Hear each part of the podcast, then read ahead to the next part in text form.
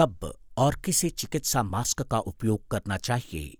स्वास्थ्य देखभाल कार्यकर्ता के अलावा, जब किसी व्यक्ति को खांसी या बुखार का विकार है, बीमार होने पर मेडिकल थ्री लेयर मास्क का उपयोग आपके संक्रमण को दूसरों तक फैलने से रोकेगा। हालाँकि दूसरों को संक्रमण फैलाने से बचने के लिए आपको बार बार हाथ धोने की आवश्यकता होती है।